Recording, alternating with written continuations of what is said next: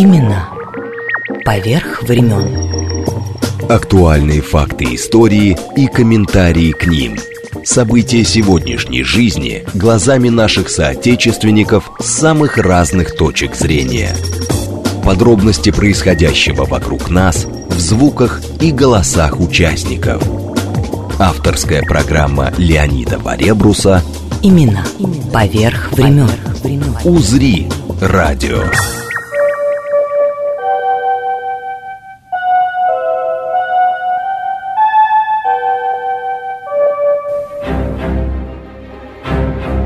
Аты-баты, шли солдаты, аты-баты, на базар, аты-баты, что купили, аты-баты, самовар, аты-баты, сколько дали, аты-баты, сто грошей, аты-баты, выходи-ка, аты-баты, поскорей.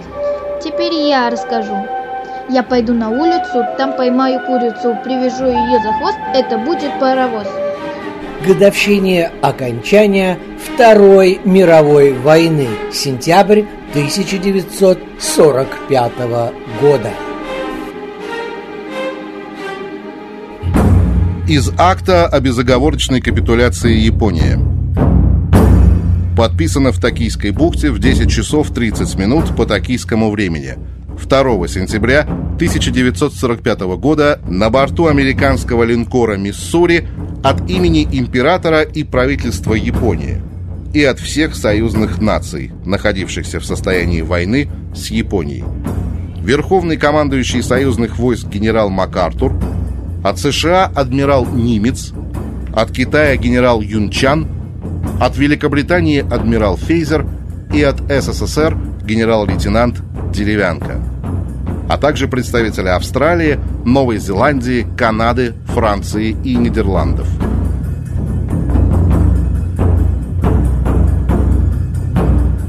По приказу и от имени императора, японского правительства и японского генерального штаба – Настоящим мы заявляем о безоговорочной капитуляции союзным державам японского императорского генерального штаба, всех японских вооруженных сил под японским контролем, вне зависимости от того, где они находятся.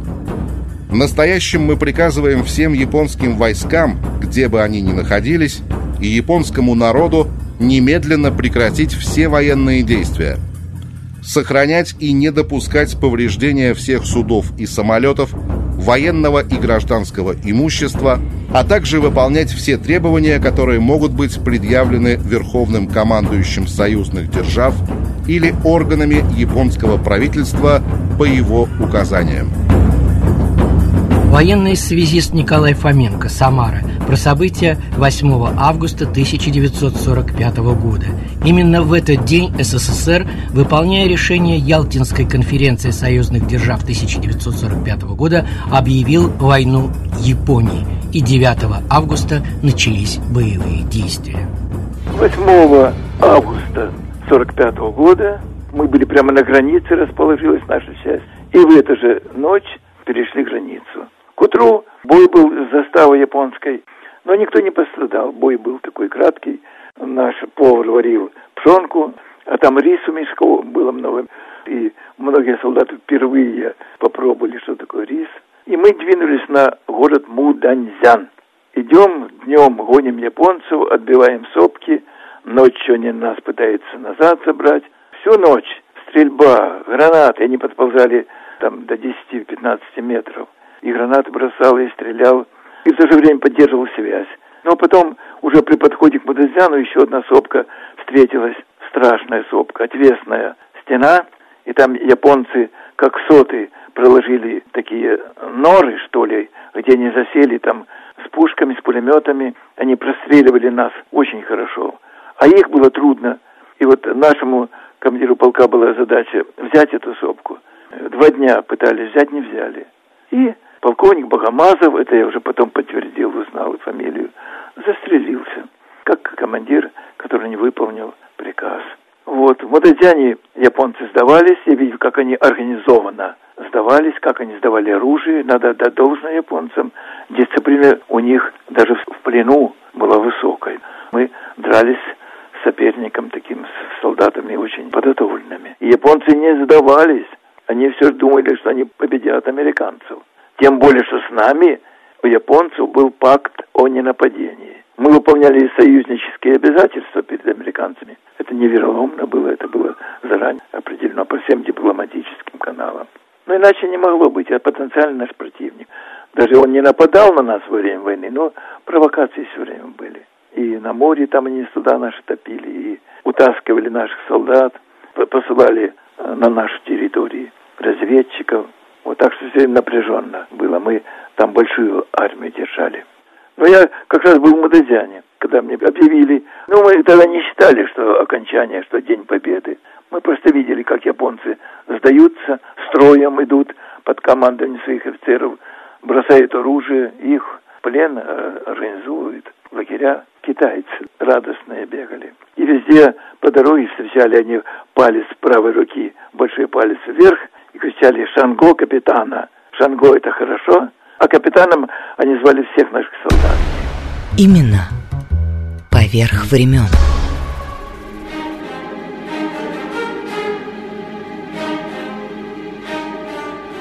Говорит штаб местной противовоздушной обороны. Воздушная тревога! Воздушная тревога! Сентябрь 1941 год. Как это ни странно, но горе и трудности всегда сплачивают добрых людей. Почему во время войны, во время блокады, почему мы бегали по всем лестницам, двери же открыты. Почему мы носили крохи хлеба и воду людям, которые уже не вставали? Кто нас просил? Так случилось, что я знаю, что такое горе, и я папу мертвого везла на саночках в траншею. Мы были приторможены все, иначе мы сошли с ума. Я ходила за хлебом в три часа ночи с шестого этажа по трупам потому что все вытаскивали трупы на лестницу, силы не было. Я помню, я стояла в булочной, ну, булочная, это просто, ну, знаете, ну, все придавлено вот от народа. И вдруг я слышу душераздирающий крик женщины – а я, в общем-то, роста была небольшого, хотя уже возраст у меня был э, солидный. И я ногой ощутила что-то, что на что-то наступило. Вот так я однажды наступила на довесок, который кто-то потерял. Он весь был в грязи, в песке. И я не могла его съесть, я принесла его домой. А тут что-то жесткое. И когда я э, нагнулась и взяла, я увидела, наверное, 8 карточек, это было начало месяца, и резиночкой вот так заткнута. И когда женщина это почувствовала, что она потеряла карточки, она сразу поняла, что ее дети умрут.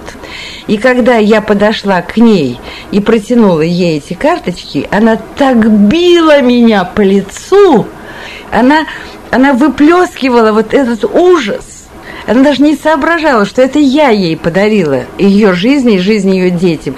Но она должна была выплеснуться. И вот она меня била, а я стояла и получала по морде. И я ее не осуждала, я понимала ее.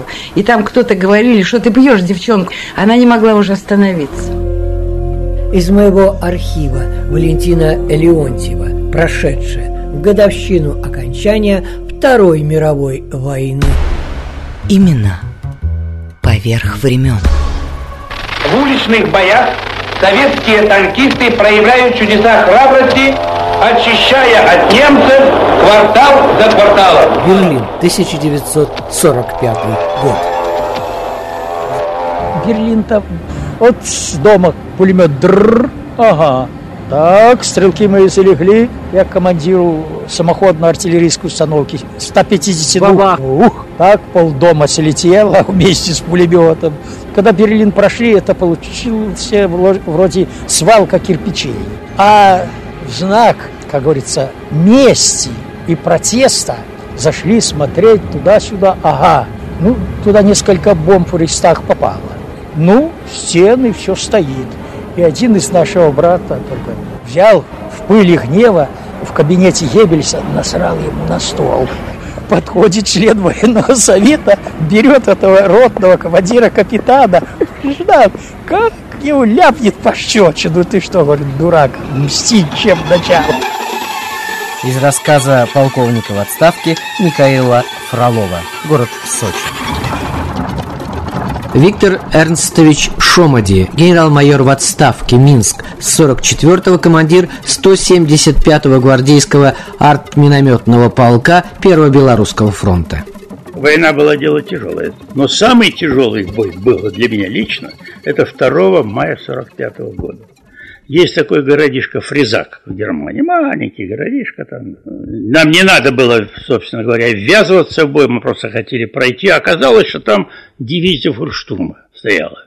И я вам должен сказать, что дрались они, конечно, отчаянно. Очень дрались. Ну, к 16 часам все это дело. Расмолошили их, построились, стали вытягиваться дальше. Нам надо было ехать туда на север Германии. И в пути меня догоняет связной, пакет от командира дивизии – Война закончилась, полк размещай и показал мне район где. Ну, все, что было в автоматах, в пулеметах, в пистолетах, все пошло вверх. А я-то шел, я же не первый иду. Перейдут кавалерийские полки, я служил в кавалерийском корпусе. Они уже все места позанимали. Значит, мы проехали, посмотрели, вроде свободных деревень нет. Ну, решили, лето, остановимся в лесу, едем, и вдруг мне разведчик говорит, товарищ командир, дорожка вправо идет. Вернулись назад, действительно идет мощеная дорога. Отъехали километра полтора, совершенно целая деревня. Ни боев, ничего там не было. Я вызвал этого бургомистра к 16 часам освободить эту часть деревни. Я приеду сюда.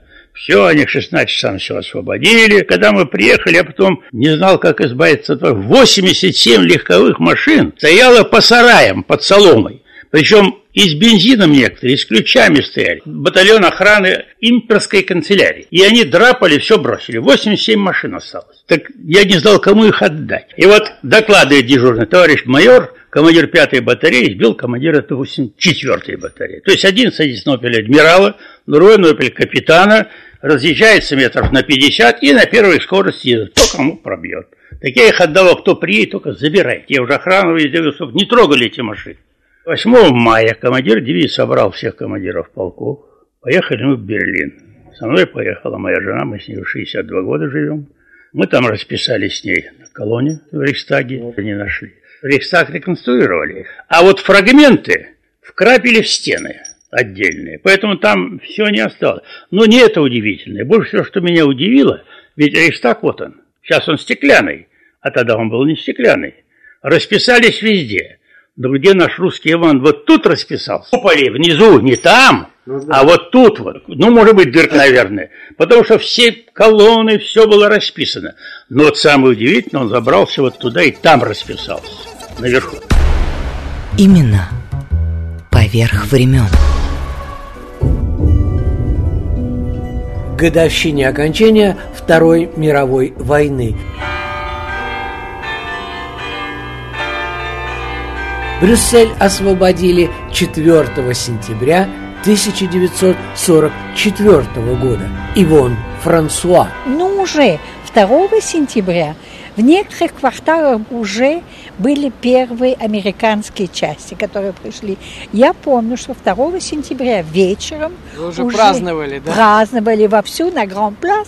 Всех танцевали, все пели. Это был праздник такой, что я никогда не забуду. Э, вот с, правой стороны Пале де Жустис, э, дворец юстиции с короной с золотой. Да, и там э, немцы имели наверху архивы свои. И они их, конечно, спалили, когда они видели, что уже им надо уходить. И наверху горел Пале Justice, то есть дворец правосудия, а внизу были погреба. И в этих погребу все немцы прятали свои самые лучшие вины, коньяк. И как-то кто-то прошел из моих друзей и мне сказал, я остановился, потому что я вижу, что все оттуда выходят Выносит. из погреба, и карманы у них полные. И я заинтриговался, почему у них все полные карманы? И он пошел, как и все, за ними. И правда, был погреб переполнены самыми лучшими старыми винами, и все бельгийцы себе наполняли карманы и выходили. Уже немцев не было. Кроме какой-то один дом, где еще где там... памятник. Да, где памятник Леопольда II, там один дом, большой дом, где еще они сопротивлялись. Они не вышли, и они сопротивлялись. Американцы только входили. Они были грязные, они были полно пыли, черные. Не понимали, если это черные негры или если это белые, которые такие грязные. Только их не глаза видно были. Дома они были эти каски, трудно было их э, знать. Свой рубеж пришлось брать и Льву Захарину, Ульяновск. Это было в Курляндии, в Прибалтике. Прибежал какой-то солдат сумасшедший. От радости, может. Ну, конечно, свихнутый был, потому что так ждали этого дня невероятно. И мы что-то в лесу в этот день собирали, весь взвод наш. И вдруг я слышу откуда-то прекрасная классическая маршевая музыка, хоровая, акапелла. Поют мужские голоса. Невероятно. Шла колонна пленных немцев. Вы знаете, как они поют, как мне стало завидно. Старшина кричал «Пейте громче!». Я потом узнал, что у них, оказывается, полки создавались земляческие, то есть из одной местности. То есть люди были знакомы с друг другом, нас же собирали сбору по сосенке. Так вот, в 45 году мы, конечно, обалдели. Ну, слез было очень много. Радость была утоплена в слезах потому что многие солдаты, старики плакали, потому что им некуда было идти. У многих погибли семьи, погибли дети. Горе пересиливало, но потом радость опять, понимаете?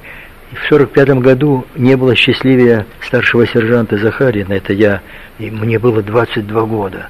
Я ходил гоголем. Потом я понял, что слишком дорогая цена была этой победы. У Виктора Астафьева, так он сказал, мы не победили фашизм, а мы залили кровью Европу. Я прочитал слова эти, я удивился точности, ну просто правильности этих слов. Я видел кровь, которая текла реками. В медсанбатах я видел эти белые палатки внутри. И эта белая, ткань вся забрызгана кровью. Когда при мне вынимали осколки, оказывается, если осколок вынуть, то осколок зажимает артерию. Это сам хирург вынимает, и брызгает. И вы знаете, ну, цветы были прямо из этой крови. Сможете ли вы забыть, когда врач, старший лейтенант медслужбы Травкина, лежит маленькая, маленькая, она была выше меня. Ее привезли в медсанбат, завернутую в окровавленную шинель. Она меня увидела, говорит, Лева, я видела, как летели в воздухе мои ноги. А я слышу все время этот голос – Лева, я видел, как мои ноги летели в воздухе. Ей мина оторвала обе ноги под самый пах. И она умерла на операционном столе. Она говорила майору Панченко, этому хирургу, товарищ майор, оставьте меня, оставьте меня, оставьте. А то, что победа, ху-ху-ху-ху-ху, да я 9 мая я выйду и буду ходить гоголем по улицам, по трамваям, и чтобы на меня все смотрели. Вы знаете, а у нас на колодках есть зелененькая ленточка, медали за оборону Ленинграда. И вот идешь, и в метро перед тобой открывают дверь, и подходят люди, петербуржцы, говорят, спасибо вам. Я говорю, ребята, спасибо вам, что вы нас пригласили, что вы нас помните. Мы в гостях у Натальи Всеволодны Рождественской в писательском доме на набережной канала Грибоедова Санкт-Петербурга. Вдруг меня будет мама. Я уже спала, это было часов 11 на вечер. Я спала. Меня будет мама, говорит, победа. И мы с ней вышли на улицу. Одни смеялись, а другие плакали. И было много людей, которые плакали. И мама мне говорила, вот видишь, это люди, которые потеряли своих близких. Кстати, в блокаду, я сейчас вспоминала, в нашей семье погибло 9 человек, в том числе моя бабушка. И папа потом говорил, что и писал в письмах, что думали, что жизнь будет совершенно другая, что мы осознали и нашу любовь, и мы будем жить иначе. Ну, ждали свободы. Потом, как вы знаете, в 46 году постановление, папа 10 лет не писал стихи. Ну, в 45 году родились мои сестры, то есть жизнь начиналась как бы заново. Но я еще хочу сказать, что где-то, по-моему, в начале июня, а может, в конце мая, шли войска, возвращались войска. И я стояла и безумно надеялась, что придет папа очень усталый, выгоревший из гимнастерки, какие-то сапоги такие. В общем, это не был парад.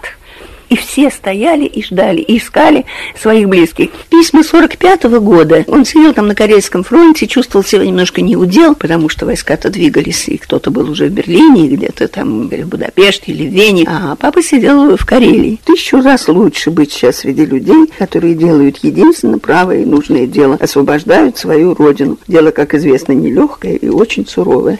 И я служу народу моему. Быть может, той единственной строкою, которую твердит, готовясь к бою, артиллерист в грохочущем дыму и я служу народу моему. Когда в ночи, взрывая дождь и тьму, взвивается сигнальная ракета, чтобы взять на цель последнюю тюрьму, строкою славящей победу света, и я служу народу моему. И в час, когда на солнечной поляне сойдемся мы при кликах ликований, я как заздравный кубок подниму строфу мою в годину испытаний, и я служу народу моему. Вот еще. Торопливым женским почерком в хосе щерчены листы, но о том, что между строчками знаем только я да ты. Сколько вместе было хожено, бездорожьем кочевым, все в конверт лиловый вложено, чтобы вспомнить нам двоим. В громе боя, под снарядами, в злой болотной тишине день и ночь должны быть рядом мы, чтобы дышалось легче мне. Иван Михайлович Столяров, художник, город Витебск. В годы войны партизан первой белорусской партизанской бригады, которой командовал батька Минай. С войсками действующей армии Первого Прибалтийского фронта освобождал Белоруссию, Польшу, Литву, Латвию. День Победы встретил под Либавой, Курляндии. Я радистом был, так что мы первые узнали. Под Либавой. Тут было 32 дивизии, немецкая группировка большая, это Ленинградский фронт целый был окружен и они прорвались. И вот под Лебавой мы первые узнали и начали стрелять в воздух, а мы стояли во втором эшелоне. И тут мгновенно разнеслось. Люди стали выскакивать из землянок, с автоматов, с винтовок, с карабинов стрелять в воздух. Гулянская группировка на два дня позже капитулировала. Там уже был мир заключен, а те еще сопротивлялись. А командир полка решил, значит, развернуть знамя, разведка впереди, и мы, значит, идем к линии фронта. Там где-то взрывы, где-то летают самолеты. Вдруг недалеко от наших траншей немецкая артиллерия как ударила по нашей колонне. И по голове розетку всю побили они. Вот и мир, да? Да. А потом стекло. Все полегли, значит, и я попал в блиндаж, тут какой-то генерал сидел, э, что-то говорил. В общем, мы возле самой Либавы были. И к вечеру они выкинули белые флаги. Вот тогда по всему фронту зенитки начали бить, ракеты пускать и так далее. И мы вошли в Либаву. Иван Адамович Мандрик, бывший партизан, один из самых молодых начальников штабов партизанского движения Белоруссии. Каждый пятый из числа белорусских партизан был россиянин. В составе белорусских партизан было 275 поляков, 319 словаков, 94 человека чехов. И даже около сотни немцев было у нас в рядах партизан. Карл Лага, вот, например, чех, он был в составе немецкой армии. И около станции Парфиянова, Докшевского района, находился большой гарнизон их, которые охраняли железную дорогу от партизан. И мы решили разгромить этот гарнизон. И набросились ночью, осенью 43 -го года. И разгромили этот гарнизон немцы что сделали? Чтобы укрепить себя, опустили здание школы и находились они в подземелье. Когда мы разгромили этот гарнизон, нашли раненого чеха. Сидел в коридоре. Он говорит, я член партии. А какой партии? Мы не спрашивали, а захватили с собой, положили на телегу и провезли в партизаны. И оказался он чех, Карл Лага. А как ты членом партии был? А он говорит, футбольный. Слышишь, тревожные дуют ветра, Нам расставаться настала пора. Кружится, кружится пестрый лесок, Кружится, кружится старый вальсок, Старый забытый, старый забытый вальсок. Ты, совершая положенный путь, в дальнем краю это все не забудь. Эту реку и прибрежный песок, Этот негромко звучащий вальсок, Этот негромкий, этот негромкий вальсок.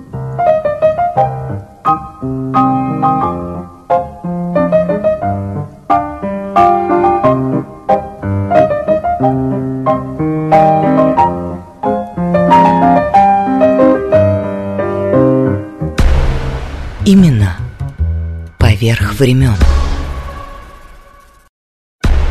Леонид Варебрус. Имена. Поверх времен. Помню, помню, как раз я осенью вышла замуж, а весной война кончилась. Мне это вот на память. А тут 9 мая сам ездил за водой, я туда в совхоз. Приезжает и говорит, война кончилась, ура! Вот век не забуду. А свекровь говорит, Каянный, ехал, надо бутылку привезти. Он сел верхом и поехал, привез две бутылки красного. И вот тут стали пить, гулять. Бабка покойно напилась пьяну, обниматься. Золотые мои, война кончилась. Вот это я век и слова не забуду. Прислониха на бывшем Симбирском тракте. Родовое село художника Аркадия Пластова, автора знаменитой картины 1943 года «Фашист пролетел» и многих других. Сентябрь 1939 сентябрь 1945 годов.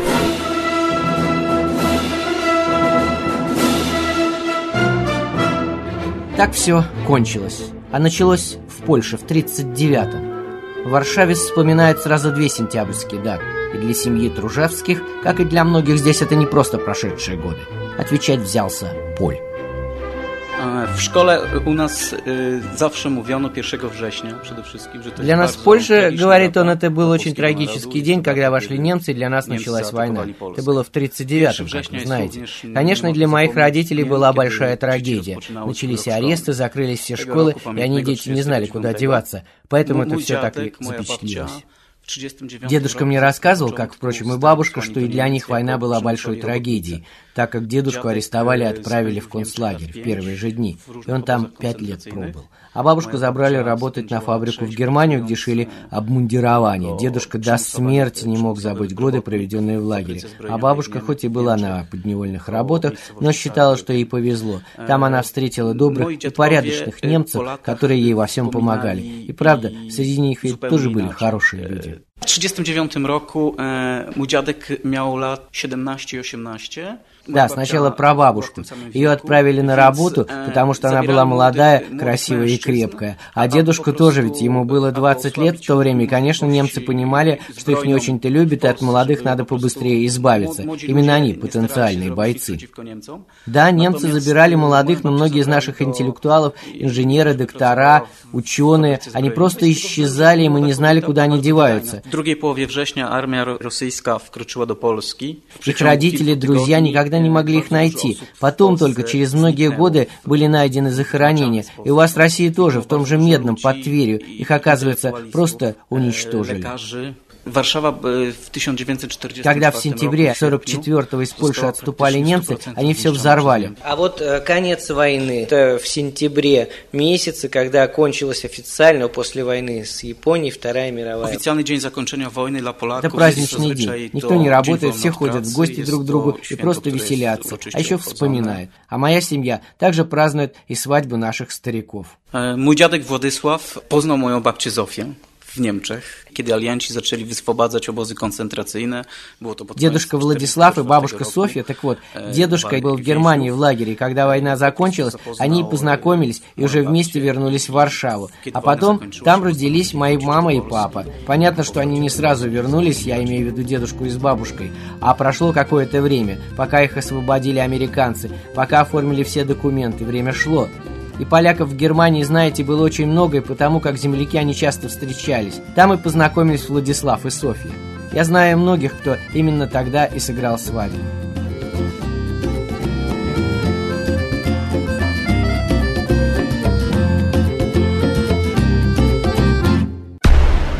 Именно поверх времен. Годовщине окончания Второй мировой войны, сентябрь 1945 года. Спартак Мишулин.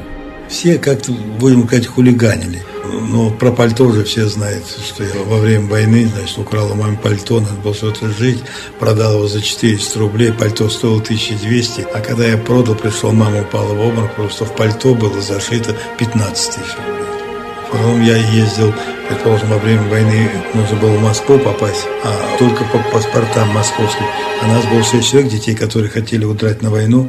Я у мамы вынул паспорт и вписал всех в паспорт, там раздел «Где дети?». И у мамы появилось 8 детей, тоже обморок был. Потом, значит, я хотел убежать из дома, не получилось. Поехали мы с парнем, которым убежали, в парк культуры Горького. Там парашютная вышка была. Мы решили попробовать себя на парашюте.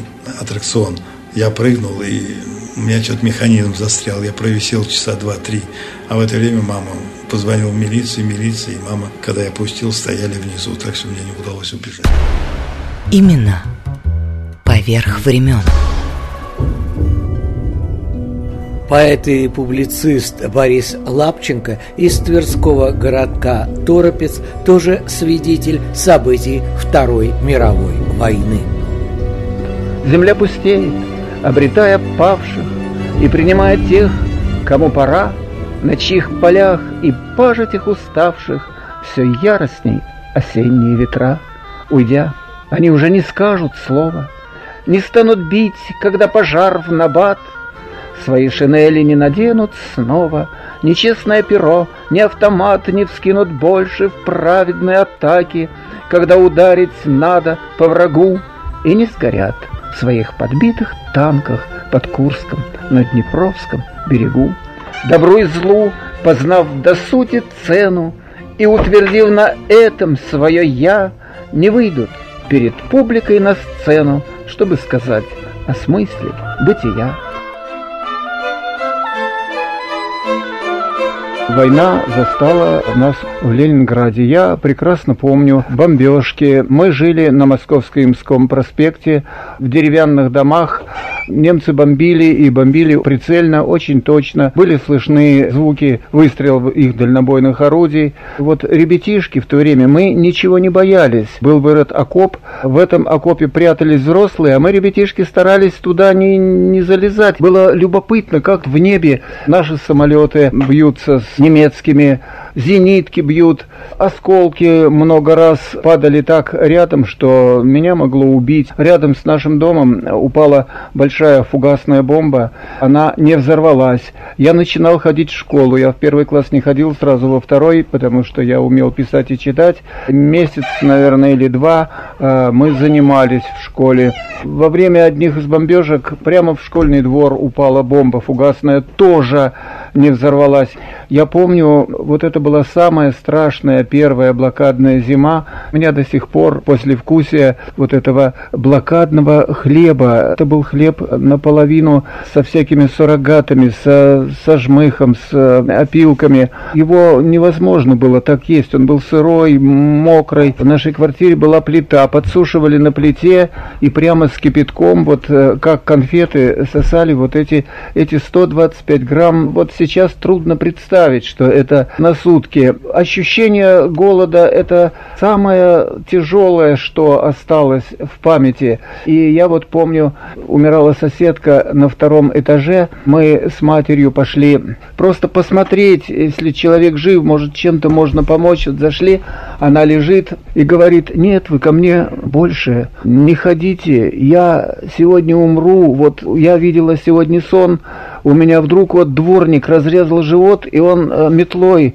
выметает оттуда все. Я уже не хочу есть, ничего. Вот он мне вымел, и я теперь умру. И она действительно умерла. Отец сразу был призван на Ленинградский фронт. Потом он недолго повоевал, его ранило в правую руку, он был освобожден по чистой, лежал в госпитале. Мы с матерью ходили через Неву к нему в госпиталь. Я помню всю эту обстановку зимой, снег, весь лед на Неве пробит фугасными бомбами, лежат замерзшие трупы, рука торчит, голова торчит, люди идут как сонные мумии, вот идут за водичкой. Леонид Варебрус. Имена. Поверх времен. Поверх времен. В памяти актрисы Нины Урган. Здесь птицы не поют, деревья не растут. И только мы к плечу плечу вырастаем в землю. И цвиста пруна стетамица, сам шо было стасу дебали, машквин датхес холод камарчеба. Ein болорин не voch mi kalchen knanji, Del Victorie noi tare ținem pumn Чакае нас агонь смяротны І ўсё ж не моглы ён Арабска сказ чампанка в гішера Де санта инмер гумартакы таснерот Бергабулы десант батальоны молістя нохі, ти наряку менталі, і поштарі загублять час, розшукуючи нас. Une fausse rejet se lance, les mitrailleurs tirent sans relâche. Мінєні криві ансяк, і знямо, весенні віки, а стятано підні діс. Вормон бомновань ми що дома соломлєць They're deadly shelling starting But it will be in vain Și fără frică într-o noapte pleacă Al zecelea al nostru batalion Батальон десант десантрой наш Имена поверх времен.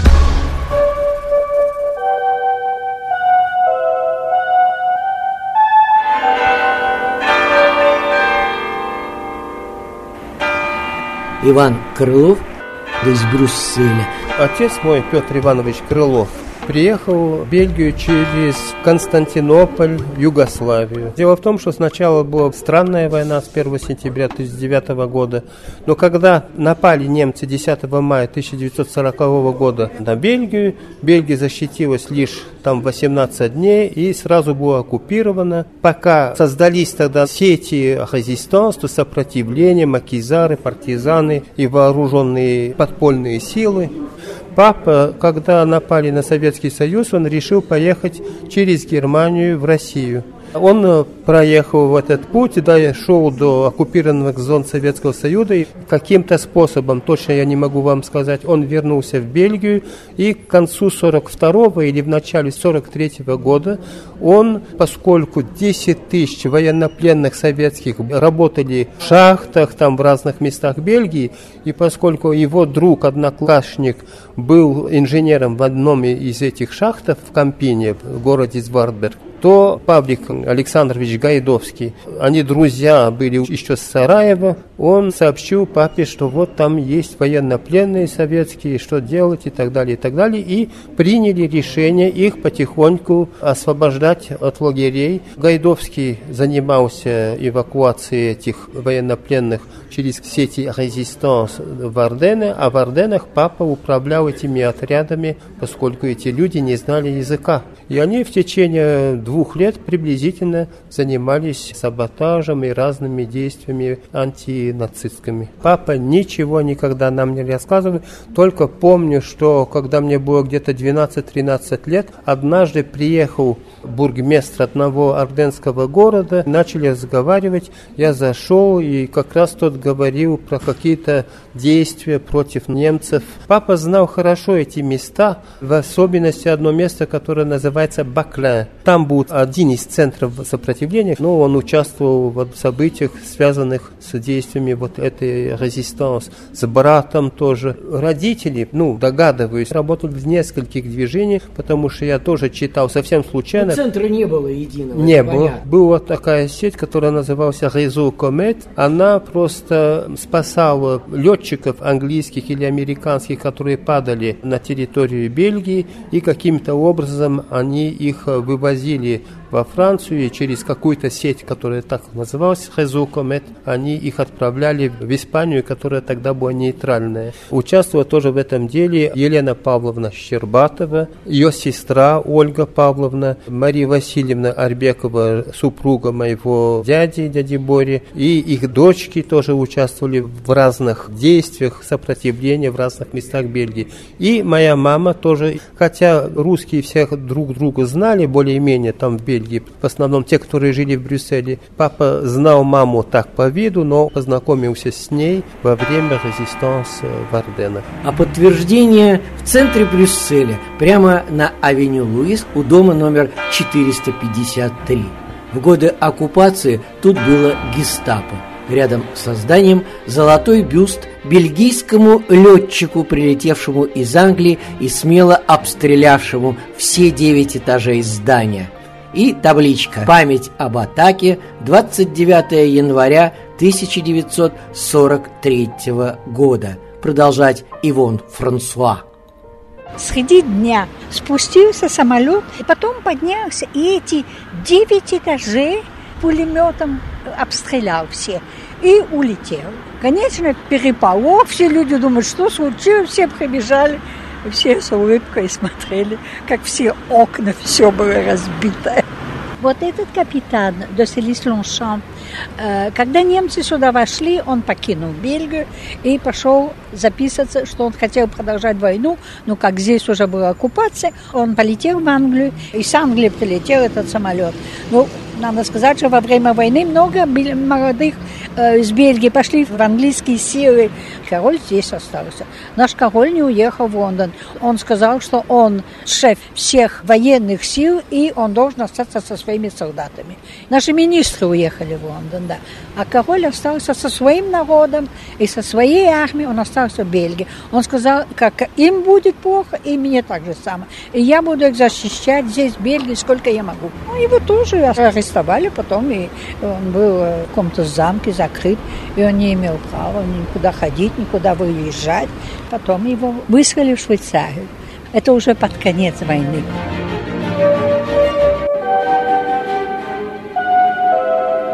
Вторым главным событием сентября 1945 года после акта о капитуляции Японии стал парад победы союзных войск во Второй мировой войне, который прошел 7 сентября 1945 года в столице поверженной Германии, Берлине, у Бранденбургских ворот.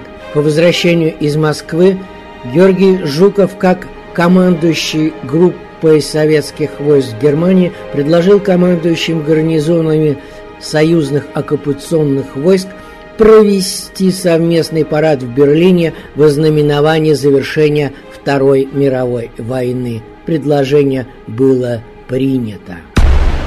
Именно поверх времен.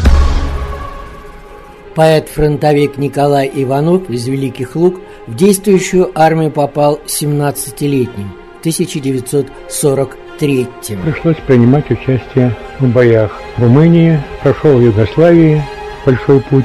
Вы в Румынии где, в Трансильвании были, да? Да. А потом, значит, участвовал в форсировании Дуная 26 ноября 1944 года и на правом берегу участвовал в расширении плацдарма с выходом к Будапешту. Когда мы форсировали полтора километра ширина Дуная, привезли кухню, но никто не стал есть, были настолько все напряжены. Комбат вокруг себя собрал и говорит, ребята, видите, речка, видим, возьмем. Я потом с ним переписывался долго после войны, Бондаренко, капитан. Мне запомнилось, когда мы штурмовали немецкий бронепоезд, на котором были установлены шестиствольные минометы. Это уже когда мы перешли в Дунай, на том берегу Дуная начались там серьезные сильные бои.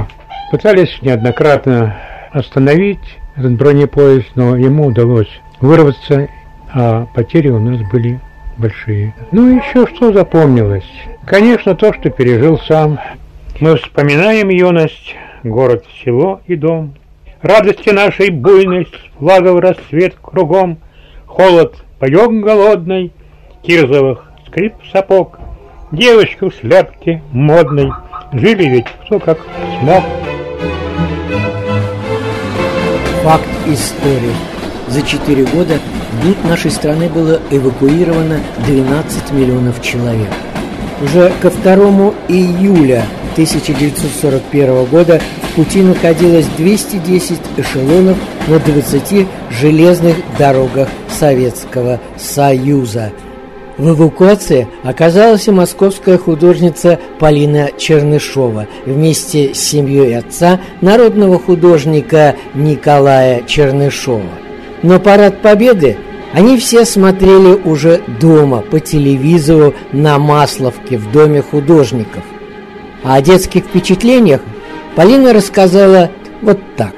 Перед нами проходили эшелоны с открытыми платформами, и там полно было людей. Было так жалко этих людей. Это страшно смотреть было. Приезжаем мы сначала в Нальчик. Отец все время работал. Он ходил в горы и писал. Эти картины находятся сейчас в Нальчике. Мне было лет восемь уже. Собирали шиповник для бойцов. Это я очень хорошо помню. И очень интересный случай был. Вдруг стук в дверь, приходит Прокофьев и говорит, Николай Михайлович, вы здесь? Папа говорит, да, да. Чернышов, да, да. Так они познакомились вы забыли свою кепочку при входе. Потом вдруг объявляют, мы должны покидать Нальчик. Мы едем в Тбилиси. Какой-то стол сделали, а у нас коклюш, мы все кашляем, трое детей. Мы ночь как-то переночевали, а на другое утро папа снял две комнатки и террасу. И вот у него есть акварели даже, как я ставлю на этой терраске, в матроске. И очень мне запомнилось, как утром, рано-рано утром, мы еще спим. Улица Московская, мы жили на Московской улице, идет ишачок, рядом старикан и кричит «Мацони!»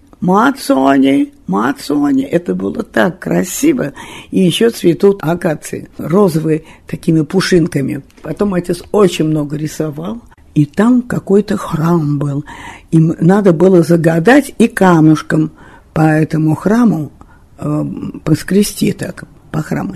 И если камушек прилипал, ничего ты не делаешь, не клей, ничего, просто так вот делаешь, то сбывается желание. И я загадала, я очень любила свою тетушку, бабу Катю, замечательный святой человек. Я загадала, когда мы вернемся, будет она жива? И камешек прилип.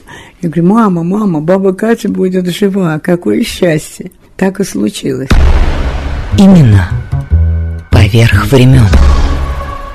Поезд останавливался иногда вдруг в поле, но никто не был тогда ранен, я помню, к счастью, то ли они, может быть, не долетели, то ли промахнулись. Но вот эти две-три ночи, когда мы выскакивали из вагона и падали просто в кусты лицом неизвестно куда, тем более, что это было ночью. И когда днем поезд останавливался на маленьком полустанке, мы бежали за чайником с водой, или даже просто поле почему-то останавливались, то все высыпали. И ребята, я не учился хореографии, я только наблюдал со стороны, но вот эти девочки и мальчики, они делали какие-то упражнения, у них была такая игра, они становились на рельсы. И по этим узким рельсам они, балансируя, пробегали туда-сюда, вертели туры, как будто ночью не было войны хореографическое училище, все отправились в Нижнюю Курью.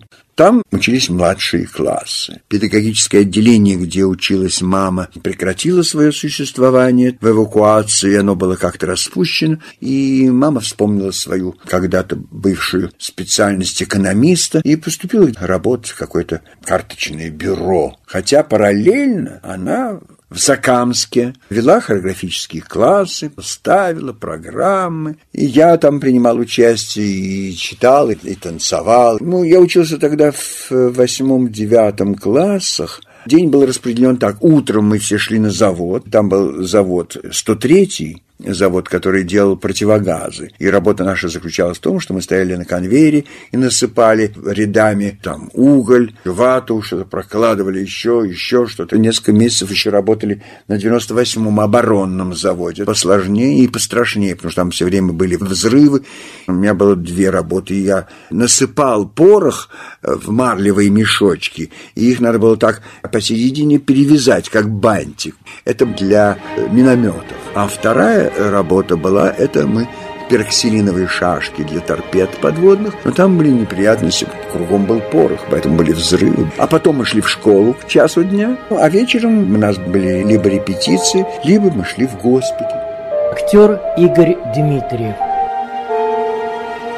Говорит Москва. Акт о военной капитуляции. Хроника Большой войны. Сентябрь 1939, сентябрь 1945 годов. Именно поверх времен.